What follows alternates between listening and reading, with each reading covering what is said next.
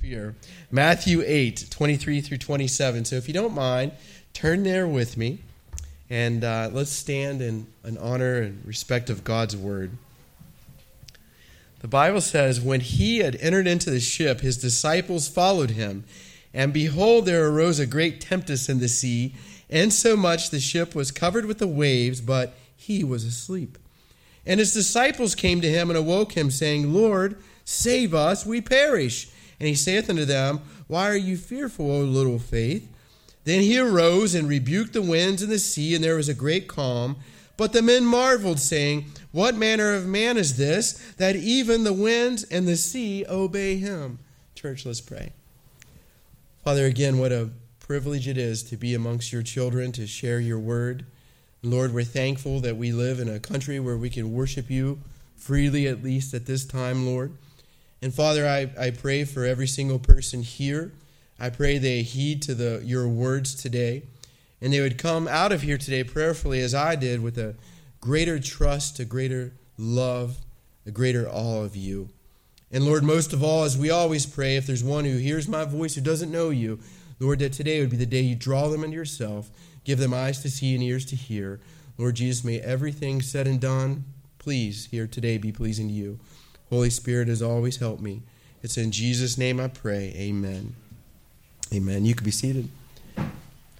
I shared with the Sunday school class, I was amazed how our Sunday school lesson is going to go hand in hand with the sermon today.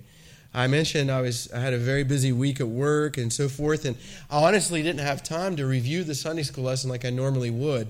And then as Jim was teaching it this morning, and he did a wonderful job, I was just, I was amazed. So I wanted to read to you. I know this is familiar, but let me read a few verses to you. It says, In the beginning, God created the heavens and the earth. And there's a repetitious thing I want you to see here. And God said, and it was so. Notice, God said, Let there be light, and there was light. God said, Let there be a firmament in the midst of the waters, and let it divide waters from water. God said, Let the waters under the heaven be gathered together in one place, and dry land appear. And it was so. God said, Let the earth bring forth grass and herb yielding seed, and the tree yielding fruit after his kind, whose seed is in itself upon the earth. And it was so. God said, Let there be lights in the firmament of heaven to divide the day from the night. Let them be for signs and seasons for days and years. Let them be for lights in the firmament of heaven to give light upon the earth. And it was so. God said, Let the waters bring forth abundantly moving creatures, bass, and let there be fowl in the air, fly above the earth in the open firmament. And God said, Let the earth bring forth living creature after his kind, cattle and creepy thing, and the beasts of the earth after his kind. And it was so. Now, the pinnacle of God's creation on the sixth day, God said, Let us make man in our image, after our likeness, and let him have dominion over the fish of the sea, over the fowl, the cattle, and over the earth so God created man in his own image. The image of God created he him, male and female. So you see there over and over again, when God creates, he speaks it into existence, and it was so. And you and I know that Jesus is God in the flesh, the second person of the Holy Trinity, and he was there and actively involved in creation. John 1 1. And the beginning was the Word, Logos. The Word was with God, and the Word was God. The same was in the beginning with God. In the beginning of what? Some would say. The beginning of beginnings. The beginning of creation, the beginning of time. Jesus was there, actively involved, actively creating. It goes on to say that everything was made by him and for him. Without him was not anything made that was made. Paul tells us in Colossians, For by him all things were created, both in heaven and on earth, visible and invisible, whether they're thrones, dominions, rulers, or authorities. All things have been created through him and for him. And we said that's the danger of evolution that teaches we're just glorified monkeys, basically. We have no purpose. No, Scripture tells us you and I are made in the image of God, and we are made for God, and our end purpose is to bring glory to God. Catch verse 17 of Colossians 1. He is before all things, now, not necessarily in order, but in supremacy, speaking of Christ. He is above all things. He is greater than the law, greater than Moses greater than the angels, greater than all. He is before all things, and in him all things hold together. Now you would ask, how? Listen to what Hebrews 1 3 says. Speaking of Christ, He is the radiance of the Father's glory, the exact representation of His nature, and uphold all things. You ask how? How are all things upheld? How are all things held together? By the word of His power.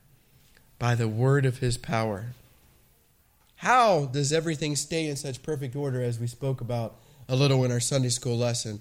How does the earth stay thus far from the sun, and any closer, we would all burn up and die. Any farther away, we would all freeze. How is the earth at that exact tilt that allows us to have seasons? How, with all of man's technology, do they still not able to see the edge, the outer edge of space? Listen to Isaiah 45 12. God says, It is I who made the earth and created man upon it. I stretched out the heavens with my own hands and I ordained the host. Now, you'll hear scientists say that the universe is expanding. They're right, because God stretched it out. And it's continuing to stretch out. And I believe that's exactly why, one reason I believe I could say from this pulpit that God hates the teaching of evolution, because it steals glory from Him. Amen. It steals glory from Him. Did He not say, I am the one who created earth and I put man in it?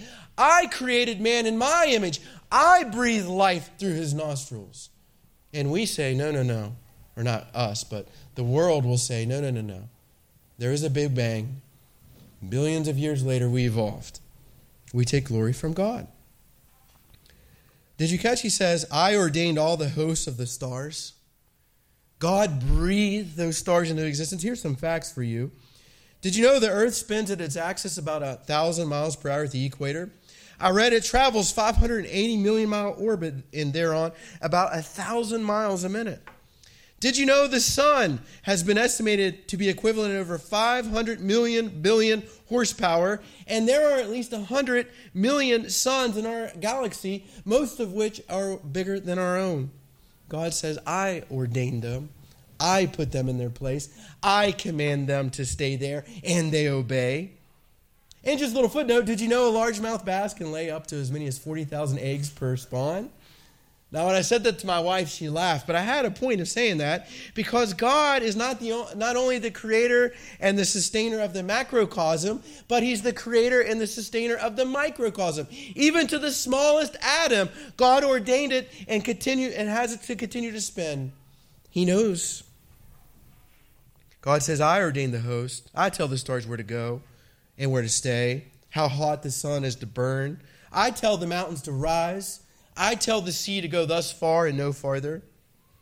God speaks and creation obeys. Now, I'd also want you to know this before the fall, everything was perfect. God, on the sixth day, looked at his creation and said, It was very good. However, you and I know that man had sinned.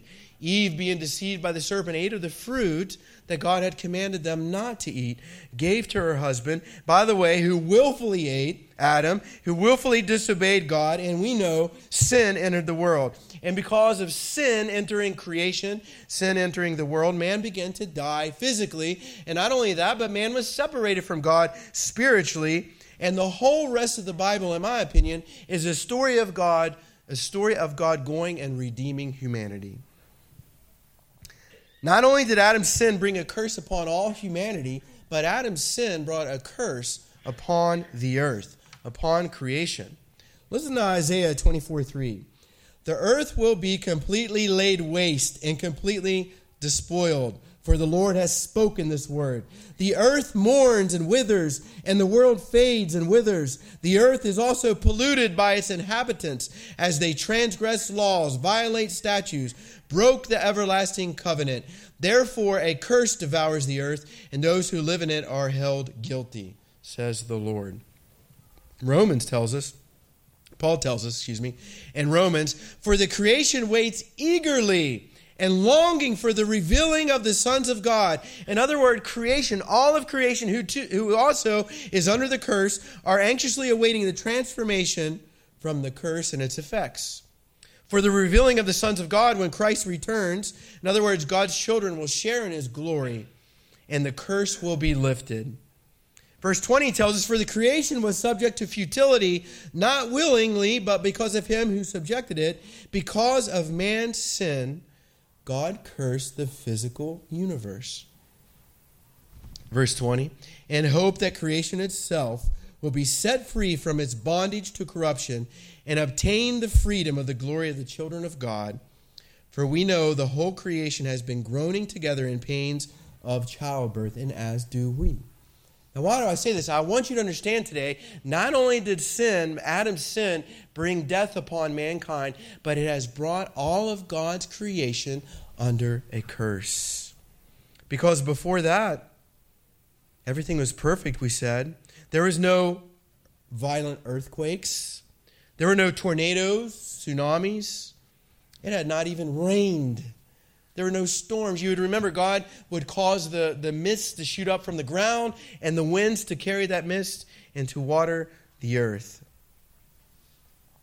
So you and I know that the first time God came in the flesh, Jesus, he came to redeem man for all those who would believe. We know Scripture says that Yahweh, God the Father, made him, Jesus, who knew no sin to be sin, that we might be the righteousness of God through him. So the first time Christ came, he came to redeem man. He came to live a life in obedience to the Father without sin, tempted in all ways, fulfilling the law, not destroying the law, to die in our place, to become the God man, because it was man who sinned.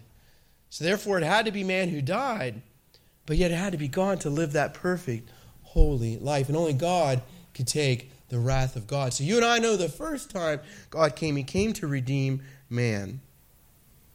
But I would want you to know that there will be a time when God will come the second time and will set up His throne in Jerusalem, a literal throne, we believe, for a thousand years, and the earth will be restored. The earth will be restored to how it was during the before the fall with Adam and Eve. It will be perfect. Paradise will be regained. So, why do I say all that? Because Matthew has been taking the time to show you and I, to show his readers, that Jesus Christ is God. He is God's Son. He is God in the flesh. He is the promised Messiah. He is the King who came to redeem man, who will one day come and fully restore earth. He showed us that by, he said he is the uh, promised Messiah. He showed us by his genealogy, a descendant of David, his lineage. He is the promised Messiah by his virgin birth. He is the promised Messiah by the hostility he received even from the earthly king Herod. He showed us that he is uh, God's son by the Persian kingmakers, if you remember, who came to pay homage to him. We saw that he was God's son by the voice of the Father during his baptism that said, This is my beloved Son in whom I'm well pleased. And the Holy Spirit remains.